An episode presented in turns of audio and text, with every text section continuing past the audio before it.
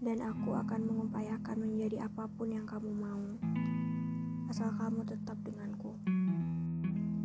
Sehebat apa pun kita berdebat, percayalah rasa cinta yang kita miliki jauh lebih besar dari itu.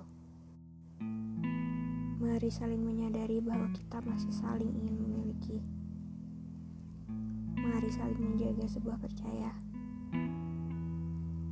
Tetaplah menumbuhkan kebahagiaan di antara kita. Ingatlah selalu, untuk melukaimu tidak pernah menjadi niat dalam diriku. Dulu aku membayangkan, suatu saat nanti kita dapat hidup berdua, menua bersama, selamanya. Dengan seseorang yang aku cinta, hingga Tuhan berkata, sudah saatnya tutup usia. Dan seseorang itu adalah kamu.